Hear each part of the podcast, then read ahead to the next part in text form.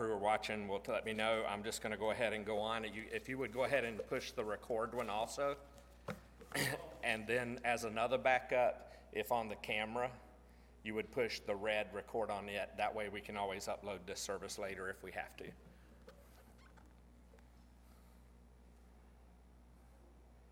It should have come up on your little screen on the side there with the little red dot that shows it's recording. You're good. Huh? It's working? Okay. So she said it's working this time. So that's good. All right. Well, welcome. Uh, we did not have our volume to those of you who were uh, online there. We had to restart uh, our computer. And so I couldn't do both of those things from both places. So Mike uh, took care of that for me. Uh, let me just welcome those of you who are with us uh, there online, whether you're on our Facebook platform there. Hopefully, I'm still on. there we go. Uh, whether you're on our Facebook platform or you're on our Twitter platform at HBC Tullahoma or YouTube at Highland Baptist Tullahoma, uh, be sure to give us thumbs ups, likes, hearts there. Share the post. Uh, welcome to those of you who are on our phone live streaming also. And if you need that number for the phone live streaming, you can give us a call at the church office and we'll be glad to give that uh, to you. Uh, let me just encourage you too. You can go to our church website at highlandbaptistchurch.com. Uh, it's there that you can download today, this week's worship bulletin, so be sure to uh, download that. There's a lot of upcoming activities for October. You also have your children's worship bulletins that are there, so you can share those, you can print those, however you need to do that, and encourage you to take the time uh, to do that also. And then while you're there, uh, under that info tab, if you would go ahead and get tonight's prayer list uh, downloaded. Um, and uh, we're going to be going over that in just a little bit. If you have any prayer requests, be sure to share those. I'll get my phone over on Facebook, and we have a few other people watching that in the service also who will help to keep us aware if you make any uh, comments there of any prayer requests that you need. If you need one of these in person and you didn't get one, would you just raise your hand? I think everybody got one. Uh, may, there may be some that come in just a tad bit late. Uh, let me just share one thing that is not in your bulletins. We just got it nailed down today. They just opened uh, the reservation system for it. We did do have uh, reservations again for the Operation Christmas Child uh, this year, but uh, we were able this year to get some dates on Saturdays. We've never been able to get the dates on Saturdays before. It's very hard to do that. You have to be as soon as they open uh, at 7 o'clock Central, 8 o'clock Eastern.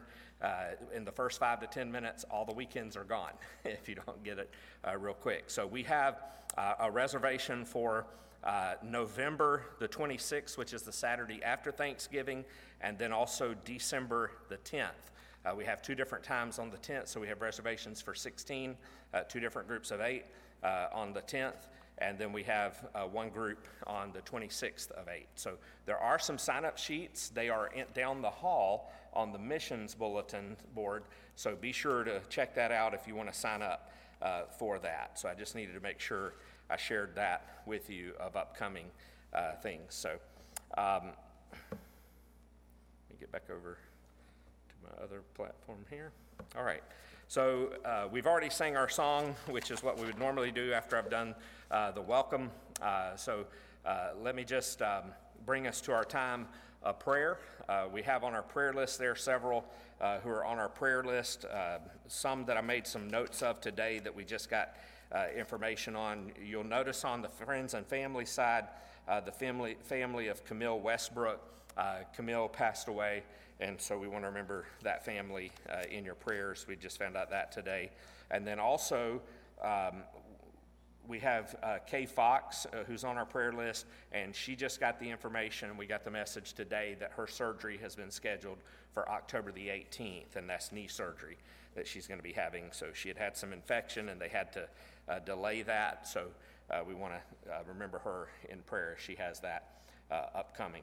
Uh, Robert Everett, who's on our HBC family side, he was here this Sunday. Uh, he said he's doing really good and following the doctor's orders. And so uh, he doesn't want to get back in the hospital with the issues that he was having. So he's doing really good. Uh, and then um, we just want to remember uh, the rest of those that are on the list there. And then one other that I had to add uh, is John Olive is going to be speaking at our men's breakfast in about, when is that? Week from Saturday. That's what I was thinking. So it's in a week and a half from today. But his dad passed away. Uh, his name was Howard uh, Goodlet Olive.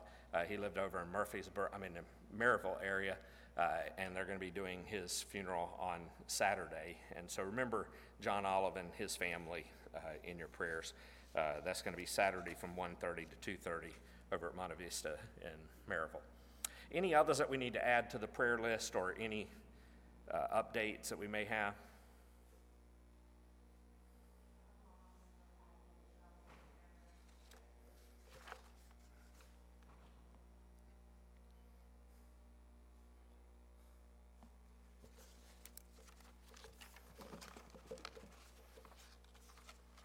Oops. All right. So she's still having some issues with COVID and recovering from that.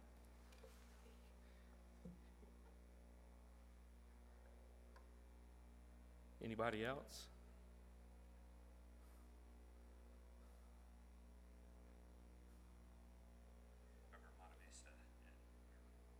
I'll put my volume down. It's a-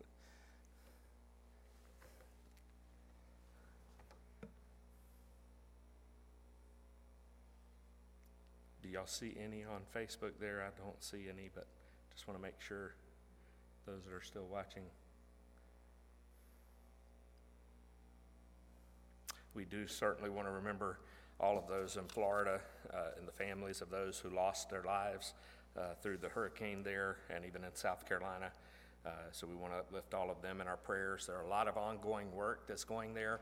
Our uh, Tennessee Baptist and Kentucky Baptist Disaster Relief are working together. They were assigned to Sarasota, Florida, but they reassigned them to Wauchula. Uh, So uh, that's closer to the area uh, where it was most affected. There, uh, the Kentucky unit is providing uh, mass feeding unit. Uh, They'll feed about 25,000 meals a day. And then they also, the other units from Tennessee will be providing mud out, chainsaw um, repair there. They'll be doing uh, shower laundry units and those type things uh, also, as well as they have, they're asking for those who have been trained with disaster relief, who have been trained in security, if you would be willing to go. Uh, They're needing some people to help with security at the sites that they've set up at Wauchula. So um, I do know that, but there's uh, a, a big need there, and there's a need financially. Uh, If you go on Facebook and you search Disaster Relief Tennessee Baptist, uh, you'll find the list there and the link there uh, to click to give specifically to disaster relief for our Tennessee Baptist Convention. I don't see any others or hear any others, so uh, let's go ahead and go to the Lord uh, in prayer for these prayer requests that we mentioned tonight, as well as others that may be on our hearts. Heavenly Father, we just want to thank you for the many blessings that you have given to us. We thank you for your loving kindness. We thank you, Lord, that you sent your Son Jesus to die on the cross for our sins, and we ask you to forgive us of our sins, to cleanse us of all of our unrighteousness, and Lord, to keep us on the path of righteousness for your name's sake. Lord, when we have strayed away, we have sinned uh, against you. And so, Father, I pray that you would forgive us of our sins, that you would cleanse us of our sins, and I just pray, Heavenly Father, that you would uh, just do an awesome work in our hearts uh, and in our lives uh, to forgive us and to cleanse us of all of those things that we may have committed against you, uh, as well as where we may have failed to do things that you've commanded us to do. Lord, we don't want anything to hinder our prayers with you. We want to have powerful, effectual, fervent prayers.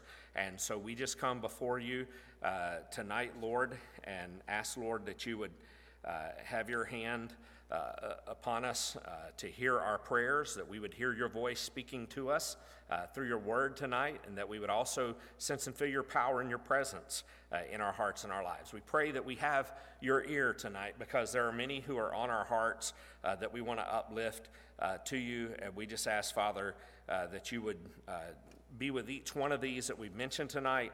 Uh, that you would be with them and touch them and bring healing uh, to their bodies. We know, uh, Lord, there are other unspoken uh, needs also that maybe we haven't mentioned tonight, that you would just uh, be with those individuals and surround them with your grace and your mercy and your loving kindness to walk with them through the difficulties they're going through. But Father, we know there are many that are on this list who and, and those we've mentioned tonight too that uh, just need your healing touch upon their lives. We thank you for the doctors and the nurses uh, that you've given wisdom and discernment uh, to, to take care of these individuals. Uh, but Father, we pray that you would just do an, a, a, a miracle work in their lives and show your supernatural power as you bring healing uh, to their hearts and to their lives. Father, uh, we just pray that you would uh, display your power and your glory and your majesty in a powerful way. Uh, that uh, as Lord, you do that, we would use that as a witness and a testimony uh, of your power and your grace and your mercy, especially to declare to the people around us uh, of the salvation miracle that you can bring into their hearts and into their lives. Lord, we pray for those who have lost loved ones, and we just pray that you would send the Holy Spirit to be a great comfort to their hearts. Surround them with your grace and your mercy, and let them know that you are with them. Uh, Father, we pray that you would. Uh, just uh, walk with them through the valley of the shadow of death and help them, Lord, to uh, be strengthened in this time as they lean upon you rather than their own understanding. And Father, we want to uh, uplift those who are just continuing to go through uh, difficulties, physical difficulties, uh, sometimes spiritual or emotional or family or financial difficulties. We just want to uplift all those needs to you. We know that your grace is sufficient for all of our needs, and we pray, Heavenly Father, that you would uh, have your hand upon each one of those to bring about uh, your will in your perfect time in your perfect way. And Father, we pray tonight as we uplift those in Florida and South Carolina. Uh, Father, we pray that not only would you be with those who have lost loved ones and be with their families, uh, Lord, be with all of those who are affected, many who lost their homes, lost their livelihoods, lost their jobs, lost their, uh, their businesses. Father, we just pray that you will uh, use the ministries that are going on and reaching out to them uh, to bring those who are lost to faith in Christ, to strengthen those who already know Christ. And Father, we pray for those disaster relief teams that are serving in those areas. Uh, Lord, that you will protect them, bless them, and open doors of opportunity for them to share the gospel. Uh, thank you, Lord, for the part that we can be in that uh, through our giving to the Golden Offering for Tennessee Missions that goes to support, as one of its ministries, the disaster relief ministry. Uh, and Father, especially as we even give to specific disasters uh, like this with Hurricane Ian. And so, Father, we just pray that you will uh, be with uh, those people that are serving there and just keep them safe through this. Lord, bless us tonight as we study your word, and we pray that you would make your word alive and powerful and sharper than any two edged sword. And we just ask, Lord, for your will to be done. In Jesus' precious name we pray. Amen. Amen. So I, I know you, I'm just a little blur there in your bottom of your screen. We won't have somebody to flip us back and forth or anything like that. But uh, the main thing is I want you to get the message uh, from Revelation chapter 19 tonight. But we're not looking at the whole chapter. Uh, we're only looking at the first 10 verses. So if you would take your Bibles and turn to the book of Revelation, Revelation 19, uh, and beginning with verse 1 through verse 10. Uh, if you'll remember, and I just encourage you, if you have not gotten uh, still, I don't know why you wouldn't, we've been talking about this forever. Um, if you haven't gotten one of the prophecy charts, I uh, want to encourage you to let us know. We'll be glad to get you one of those. We have those in person if you need one of those uh, in person. Uh, you'll notice that we are past uh, the area, the issue of the seven letters to the seven churches, the seven seals. Uh, we've gone through the seven trumpets, uh, even that little interlude where it says the counterfeit Trinity. We've even gone through uh, the bowls here, and we are coming to the end of this whole section here, leading up to what we're going to see in chapter 20 in a couple of weeks here, the thousand year reign uh, of Jesus Christ. So uh, next week we'll still be here in chapter 19, and then we'll be into the thousand year reign that comes in chapter 20, uh, which is on that last half uh, of your chart. Uh, we still also have a few of the numbers charts. Encourage you uh, to get one of those. All you have to do is just comment there in Facebook. We'll be glad to send one of those out to you. so as we look at this verses tonight, I've entitled this section "The Wedding." Uh, and you're going to see why here as we get specifically into this. I would much rather, as a pastor, officiate a wedding than I would a funeral. Uh, I've had pastor friends who uh, they say they would rather do a funeral than a wedding. Uh, but I would much rather do a wedding than a funeral. I get a whole lot more nervous uh, at funerals because I want to be sure, uh, especially at funerals, that I'm giving uh, the respect and honor that's due to the individual that I'm officiating over their funeral. Uh, and I do that also at a wedding, but uh, it's not as stressful of a situation at a wedding. If you know anything about weddings and you've been to weddings, weddings are a beautiful occasion. Uh, there's always a sense of excitement uh, in the air, particularly on the part of the bride and the groom. Uh, and I know whenever I've had to go back to Mountain City to do funerals and weddings up there, it's always better when I have to go do a wedding, which was my last trip a couple of weeks ago uh, up there to do a wedding. And I was glad to be able to go for that kind of occasion. But what we're going to see in these verses tonight is that there is a wedding that's coming that's going to end all weddings. Uh, in fact, there's never been a wedding like this uh, before, and there's never going to be a wedding uh, kind of like it, it afterwards. Uh, the bride in this wedding uh, will be beautiful. Now, if you think about weddings, every bride is beautiful. Uh, it's that's the whole focus most of the time on weddings is the bride. I mean, the, the groom comes in with the pastor and they're already stationed up, and everybody's up on the platform. The doors are closed, and you're waiting for that wedding march to sound and the doors to open and the bride to come marching down the aisle. And everybody stands to honor the bride because it is a lot about uh, the bride. Uh, this bride, though, everybody's bride has been beautiful, but this bride that we're going to see in these verses is the bride of all brides, it's the church. Uh, the redeemed of all the ages who have been bought by the blood of the Lamb. Uh, there's never been a more beautiful bride than this one. However, in this wedding, the groom in this wedding is going to be magnificent. Now, all grooms are usually handsome most of the time, but rarely, if ever, is the groom more handsome than the bride is beautiful. But no groom has ever been as handsome as this one, because this groom is none other than the Lord Jesus Christ. And furthermore, the honeymoon, this honeymoon is going to be a holy honeymoon. This is going to be the only marriage in history where the honeymoon will never end. Uh, when, the bride, when the groom carries the bride over the threshold of their heavenly home, no one's going to ever say, Well, the honeymoon's over, because this marriage is made in heaven.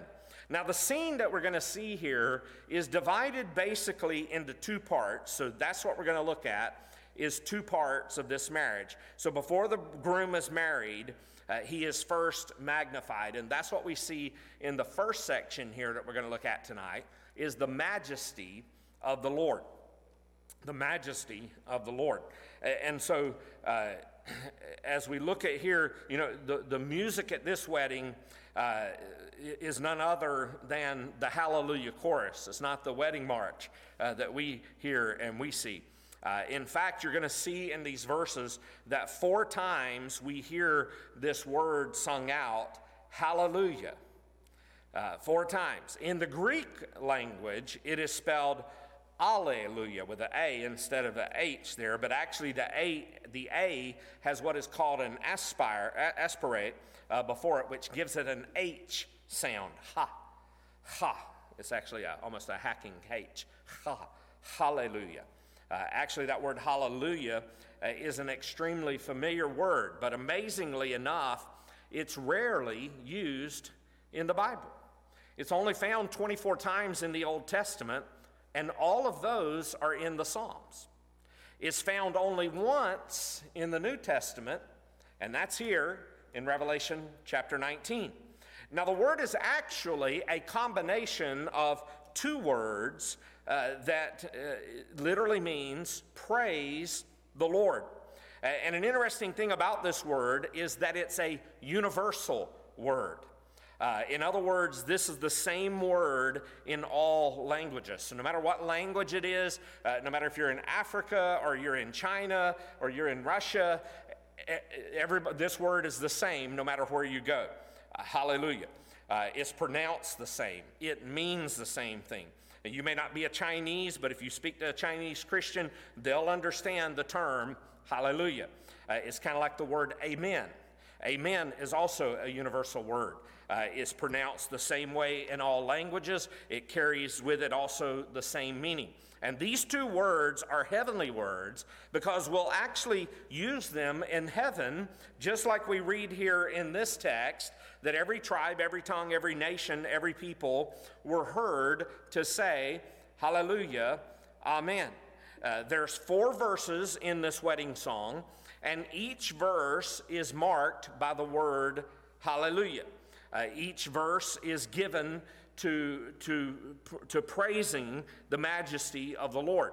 And so, as this heavenly multitude that we're going to see here as we get into verse 1 uh, looks at the Lord God, they are moved to say, Hallelujah, Amen, praise the Lord.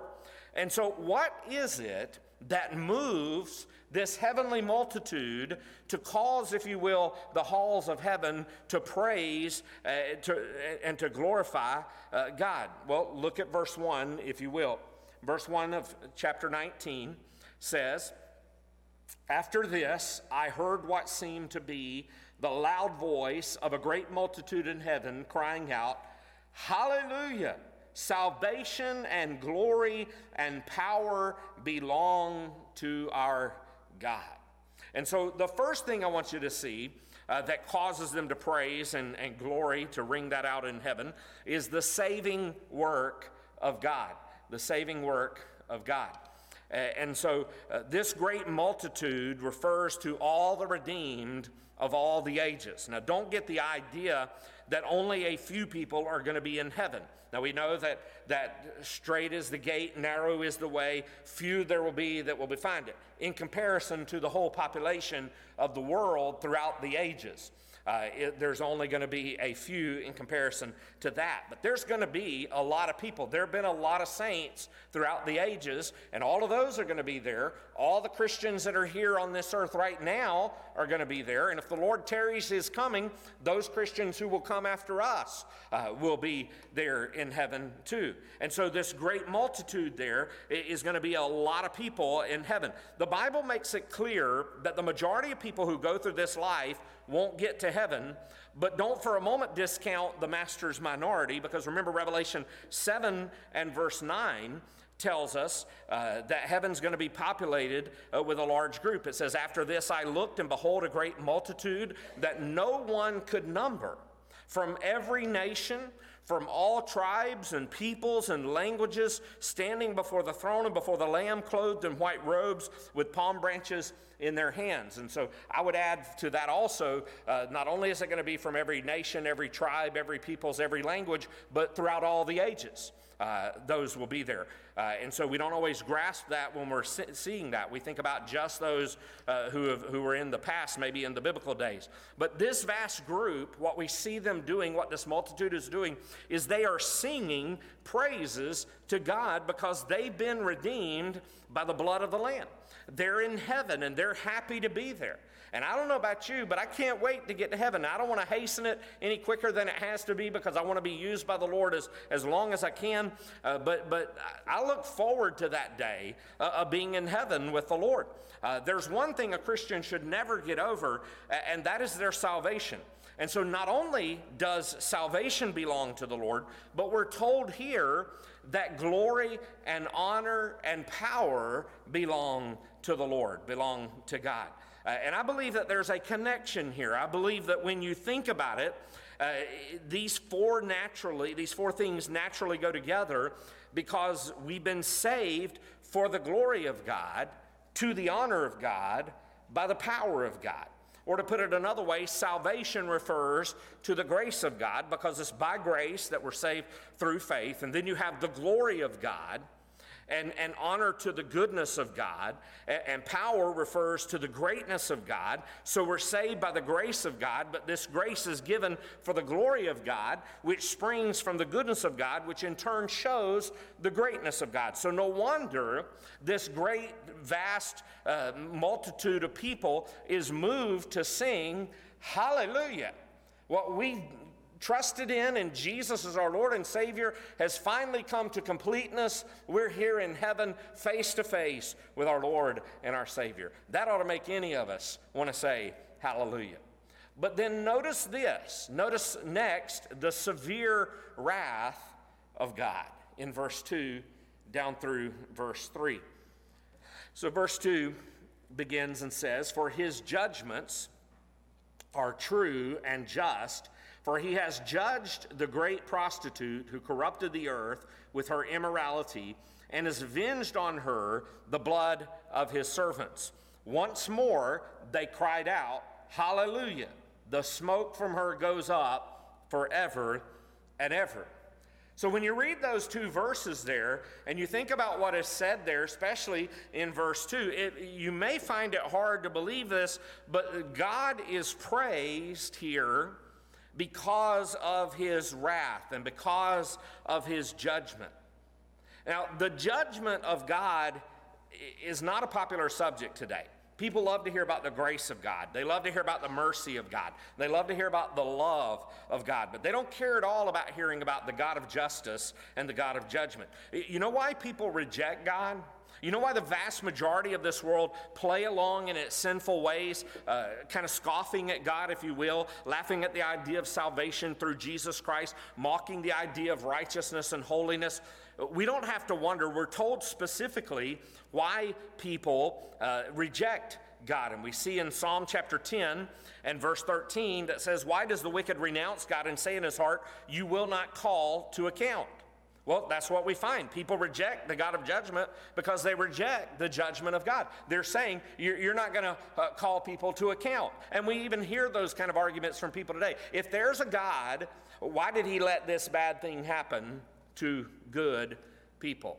Uh, where was his justice when this happened to this individual?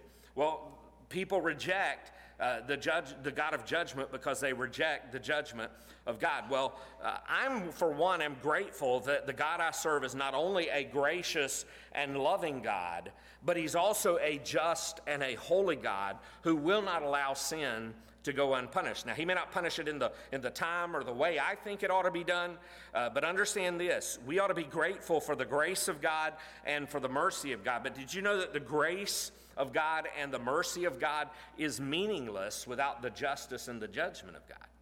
You see, God could have given me what I deserved, and that would have been justice. Instead, He didn't give me what I deserved. That's mercy. But instead, he gave me what I did not deserve. That's grace. It's the justice of God that makes the grace of God and the mercy of God so meaningful. God's judgment is really a reason for praise. The psalmist says this in Psalm 104 and verse 35 Let sinners be consumed from the earth, and let the wicked be no more. Bless the Lord, O my soul. Praise the Lord. So, in that one verse, you see the judgment of God and the praise of God, the blessing of God. He says, Let the sinners be consumed from the earth, let the wicked be no more. That's talking about God's judgment. Bless the Lord, O my soul. Praise the Lord. That's talking about His mercy and His grace and His love.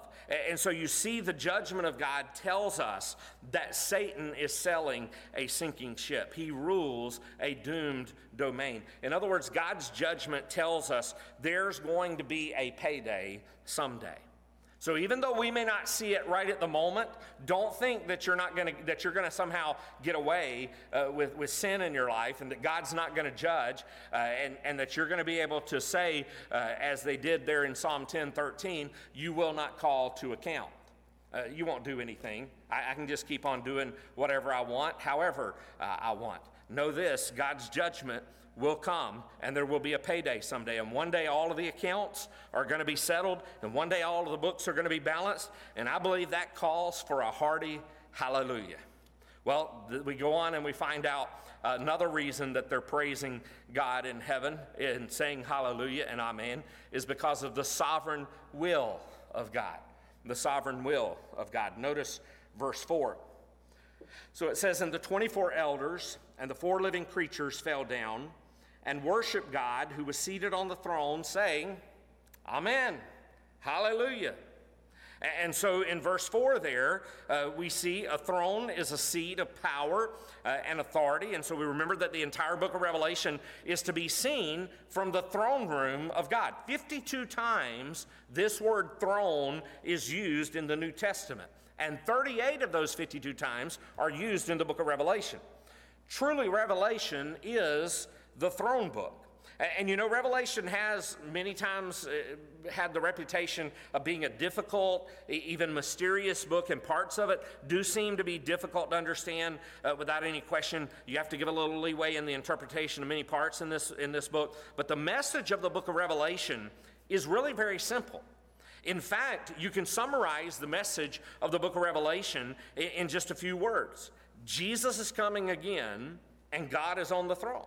And that's what you see all the way through this book of Revelation. No matter how bad things get, no matter how much judgment is poured out, uh, no matter how much mercy and grace God shows, the one thing you always see is that Jesus is coming again, and you see God is still on his throne. And, and so notice that that praise turns into worship the moment they see God on the throne. When God is seen uh, on the throne, uh, when he's seen on the throne there, uh, he's seen as being in full control of the universe, and worship begins. So, you know, in one sense, as far as God is concerned, uh, that there's, there's no such thing as an accident. Uh, the Bible teaches that everything happens according to the plan and the purpose of God. Now, that's not to say that He causes everything, but it's to say that He works everything that does happen into His perfect plan, into His perfect will. And this universe is under the sovereign will of an omnipotent, all powerful God. And even though things that appear to be accidents, all, hap- all those things happen according to His plan and to His purpose. And that's another reason for saying, Hallelujah. And then we see the fourth thing that causes them to praise and to say hallelujah, and that is the supreme worth of God. The supreme worth of God. You see this in verse 5 and verse 6. It's interesting to see how the praise of God builds in this fever pitch, and, and God's praise begins as a trickle. Notice verse 5. And from the throne came a voice saying, Praise our God, all you his servants who fear him, small and great. And so in verse 5 there you see, first of all, uh, that, that, that praise begins as a trickle. So then from the throne came a voice saying, Praise our God. But then notice that that trickle becomes a stream in the next verse, in verse 6. So it's just a voice that comes from the throne in verse 5. Then verse 6 says, Then I heard what seemed to be the voice of a great multitude like the roar of many waters and like the sound of mighty peals of thunder, crying out, Hallelujah, for the Lord our God, the Almighty, reigns. And, and so we see that trickle becomes a stream in the first part of verse 6 there, when he hears the voice of a great multitude. Then that stream turns into a river, like the roar of many waters, he describes it there. And then that river becomes literally a cascading waterfall uh, when he says, and like the sound of mighty peals of thunder, all of which roar and roar, hallelujah, for the Lord our God, the Almighty, reigns. Now, I, know that at times it may look to us as if the throne of this universe is empty. Where is God? It seems like this universe is maybe running on automatic pilot. We see violence, we see crime, we see uh, perverse things, we see profanity, we see pornography, abortions, rape, lying, stealing, murder. Uh, and, and we don't always see the, the justice that's supposed to follow we see the darkness of lies that seem to be eclipsing the light of truth. It seems that everywhere you look, right is on the scaffold and wrong is on the throne. And, even the Apostle Paul uh, could have thought that very, or Apostle John could have thought that very thing, because you remember where he was writing this from? He's not writing this from some comfortable uh, church study or some air conditioned building. Uh, he wrote this alone as a prisoner uh, of Rome, exiled on the island of Patmos. So, so he's on a, on a dirty, smelly uh, island there, uh, confined there uh, for this time that he's in prison there. And yet, when he writes this, notice what he doesn't write. He doesn't say, Oh, woe is me, Caesar's on the throne. Instead, he says, Hallelujah, for the Lord our God Almighty reigns. And to that we can say, Hallelujah.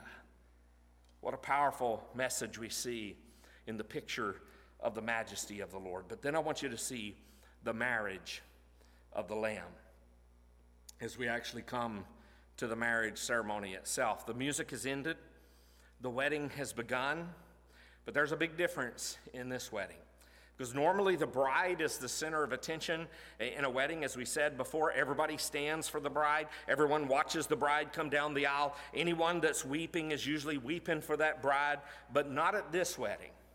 Here, the groom is the center of attention. Notice the beginning of verse 7. Let us re- rejoice and exult and give him the glory. So notice where he, he first starts off there in verse 7. Where's the focus? The focus is on him, the focus is on the bridegroom. And so at this wedding, the organist isn't going to be playing Here Comes the Bride. Instead, everybody's going to be singing Here Comes the Groom. Uh, this groom is the Lamb, who's none other than Jesus Christ. The bride here, uh, called the wife, is the church. Now, there are several metaphors that are used in, in the New Testament to describe the church, and the two pro- most prominent are the word body and the word bride. And the church is called both the body of Christ and the bride of Christ. The church is called a body whose head is Christ, and it's called a bride whose groom is Christ. And so, as the body is to the head, we now see how close the church is to Jesus. Uh, but as the bride is to the groom, we see now how dear the church is to Jesus. We have our attention called to two parts uh, of this uh, wedding. Let us rejoice and exult and give him the glory. We see the Lamb's beautiful bride in verse 7 and verse 8. Now, the groom, uh, no groom ever had a bride more beautiful than this one. First of all, she's a prepared bride. Notice the second part of, of verse 7. It says, Let us rejoice and exult and give him the glory, for the marriage of the Lamb has come. And his bride has made herself ready. So keep in mind that now, right now, the church is not yet married to Christ uh, in, in this final sense of the term. Uh, we are betrothed to Christ. We are espoused to Christ. We are engaged to the Lord Jesus. Uh, you can better understand this wedding uh, and this banquet that follows by understanding how an engagement and an actual wedding was related in biblical times. So when John is writing this and describing a wedding here, everybody then would know what a wedding was like in those days, not what a wedding is like here in uh, Western culture in, in the U.S. And so, what you would see in the biblical days is that young people normally didn't decide who they would marry. It was marriage first and love afterwards. The parents would arrange the marriage of the children early in life. But once the arrangement to marry was entered into, there was a betrothal that was even more binding than what we call an engagement today. In an engagement today, you can take the ring off and throw it back at her and I'm done and walk off. In those days, no. In, in, an, in a betrothal, there, it was more binding. This betrothal could only be broken by legal transaction. It was almost like for us today, as a marriage, it has to be legally broken as a divorce and in a court of law. Uh, that was the way the engagement was, the betrothal was uh, during those days. It had to be a legal transaction like a divorce or because of a sin such as adultery. And this betrothal usually lasted for a year. Uh, during which the home was to be prepared by the groom and the wedding clothes were to be prepared by the bride. Now, even though this relationship was not formally consummated, this couple was considered, even in that betrothal period, as legally married. At the end of that year, the bridegroom would come to the bride and take her to his home. It would be this grand procession uh, that would set out from the bride's home, followed by friends and relatives and neighbors. Usually, it would be done at night. And the roadway would be lit with oil lamps held by the wedding guests. That's where Jesus tells us the story about the ten virgins. Uh, the, t- the five who were wise, the five who were foolish, they had their lamps with them, but five of them didn't have enough oil in their lamps when the time came, when the bridegroom came, and they went off to get oil for their lamps, and they got left because they weren't really prepared to start with. And so that's that Im- image that we see here uh, of, the, of the wedding. Uh, party itself. It was usually done at night. The roadways lit with oil lamps as they uh, that were held by the wedding guests. The bride would be adorned like a queen. Uh, she would be bathed, her hair would be braided with as many precious stones as a family could borrow or could buy. Uh, the girl, uh, the girls who had dressed her would accompany her as companions. The bridegroom uh, would be dressed in the best clothes and, and jewelry, and he would be accompanied by the friend of the bridegroom. Then the actual wedding would take place when they got to his house. And right now, in terms of where we are spiritually right now, right now, presently, the church is in that engagement period. Uh, you know that Jesus has given the church an engagement ring, in fact. At the moment of conversion, when we are engaged to the Lord Jesus Christ, we receive uh, the, the, the Holy Spirit. Uh, we're, we're told in Ephesians chapter 1, verse 13 and verse 14, that the Holy Spirit is a guarantee of our inheritance. So notice what it says uh, in these verses. It says, In him you also, when you heard the word of truth, the gospel of your salvation, and believed in him, were sealed with the promised Holy Spirit, who is the guarantee of our inheritance until we acquire possession of it to the praise of his glory. And so the Holy Spirit is the pledge that our heavenly groom will take back for his holy bride and take her home to be with him. Uh, I heard this story about a Christian man one time who, who said, I, I met a beautiful woman and we were married for 15 years, and then the Lord took her home. And then I met another lady, and for 10 years we were wonderfully happy. And then the Lord took her home. And finally, I met another lady, and we've been married seven years. And anytime the Lord wants to, He can take her home. well, dear friend, one day the Lord Jesus is going to come and he's going to take his bride home to be with him. She is a pure bride. Notice what verse 8 says it was granted her to clothe herself with fine linen, bright and pure, for the fine linen is the righteous deeds of the saints. So this bride is dressed as a virgin would have been dressed. Uh, this was the idea that Paul had uh, when he said to the Corinthian church in 2 Corinthians chapter 11, verse 2, he said, For I feel a divine jealousy for you, since I betrothed you to one husband to present you as a pure virgin to Christ. That's the way the church is to be presented to Christ. What a bride this church is going to be. She'll be wearing the gown of glory, the ring of redemption, the veil of victory as she meets her godly groom. Uh, and this gown is going to be made up of her righteous acts. Uh, just think about it. All of the righteous deeds, all of the righteous acts that we do, all of the holiness and the goodness that we demonstrate, none of that saves us but all of that is going to adorn us uh, as we enter into the presence of the Lord Jesus Christ. And so, you know what that means? That means that the better you live on this earth, the more beautiful you're going to look in heaven. Notice, secondly, here, the Lamb's bountiful banquet. The Lamb's bountiful banquet.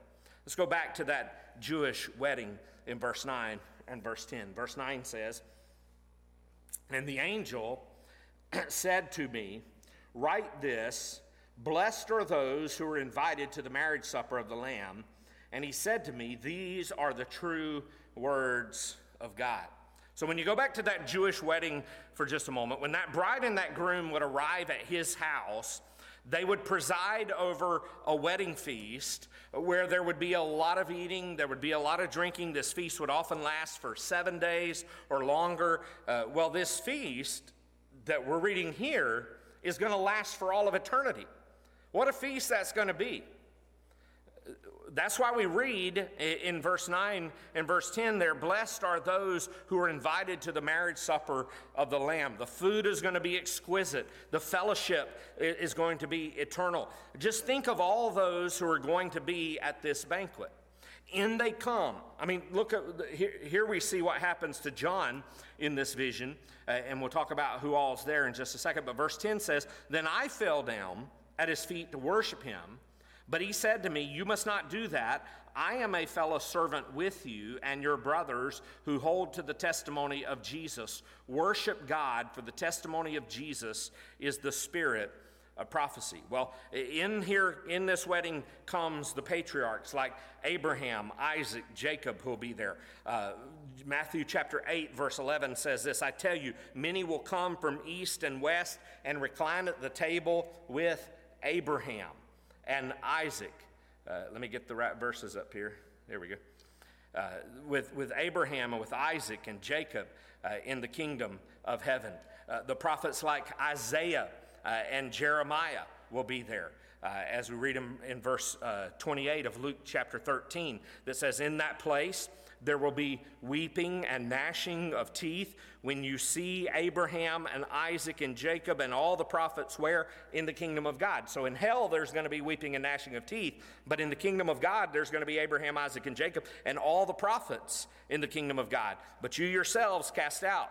And then verse 29 says, And people will come from east and west and from north and south and recline at the table in the kingdom of God. So there's going to be prophets that are going to be there. Uh, there's going to be the Prince of Peace, the Lord Jesus Christ, who's going to be there. Matthew 26, verse 29 says, I tell you, I will not drink again of this fruit of the vine until that day when I drink it new with you in my Father's kingdom. Jesus says, I'm going to be there uh, at this banquet.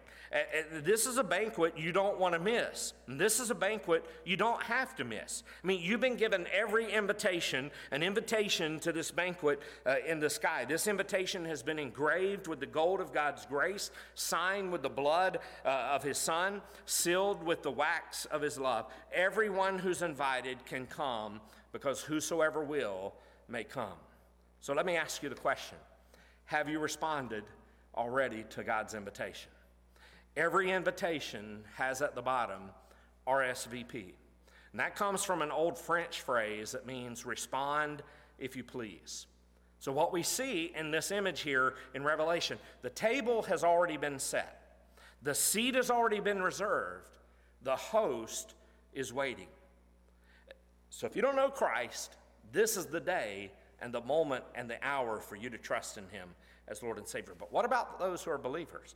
What about those who have already trusted by faith? Well, for the believers, the feast is prepared, and Jesus told it this way in a parable of the wedding feast in Matthew chapter 22 and verse 1 through verse 14. He said, And again, Jesus spoke to them in parables, saying, The kingdom of heaven may be compared to a king who gave a wedding feast for his son and sent his servants uh, to call uh, his servants to call those who were invited to the wedding feast, but they would not come.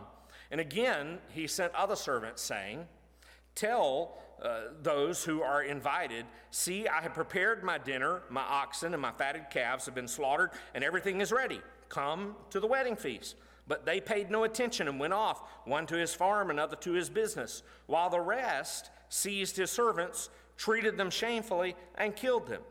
The king was angry and sent his troops and destroyed those murderers and burned their city. Verse 8 Then he said to his servants, The wedding feast is ready, but those invited were not worthy. Go therefore to the main roads and invite to the wedding feast as many as you find. And those servants went out into the roads and gathered all whom they found, both good and bad. So the wedding hall was filled with guests. But when the king came in to look at the guests, he saw there was a man who had no wedding garment. And he said to him, Friend, how did you get in here without a wedding garment? And he was speechless.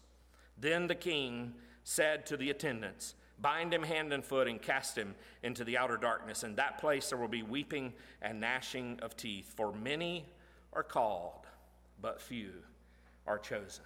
So even though we as servants, what are we told to do? We are told to go, therefore, into the highways and the hedges and compel them to come in, to invite them to the wedding feast, as many as you can find, the Bible says. Know this, they brought the good and they brought the bad, and when, they, when, the, when, the, when the master came, when the king came, he looked and he saw, here's somebody who doesn't have a wedding garment. What does that mean? Here's somebody who had not really trusted. They came, they were in the building, but they weren't a part of the family. Uh, so, our responsibility as believers is to go and to share the gospel, to invite others to come to Jesus Christ. That's what the wedding is all about for us as believers. Invite them to come. It's the king who will do the sorting out, it's the king who will do the judging. Our responsibility is to go and to share. What a great wedding feast that we see here in the book of Revelation in verse 19, in chapter 19. Let's go to the Lord in prayer. Heavenly Father, we just want to thank you for your grace and for your mercy and for your loving kindness. Heavenly Father, we thank you for who you are and just being with us, Lord, uh, in this night and showing us uh, this wedding feast here, showing us, Lord, the, the, the great things uh, that are going to happen in that day. That one day, Lord, you, as the bridegroom, are going to come to take your bride home to be with you. So, Heavenly Father, I pray tonight that we would make sure, without a doubt, that we know Jesus as our Lord and Savior, that we have our invitation, that we have our garment, that we're ready. We know Jesus. We, we, we are a new creature in Christ. We have taken off the old and we have put on the new. And Father, I pray that uh, you would help us to be prepared and to be ready for that by knowing Christ as our Lord and Savior. I pray if there's some who have watched this message tonight or heard this word that do not know Christ as Lord and Savior, that they would trust in Him tonight. But Father, I pray that as, as there may be those who are here, maybe those who are watching, who, who they've got the garments, now they're wondering, what am I supposed to do?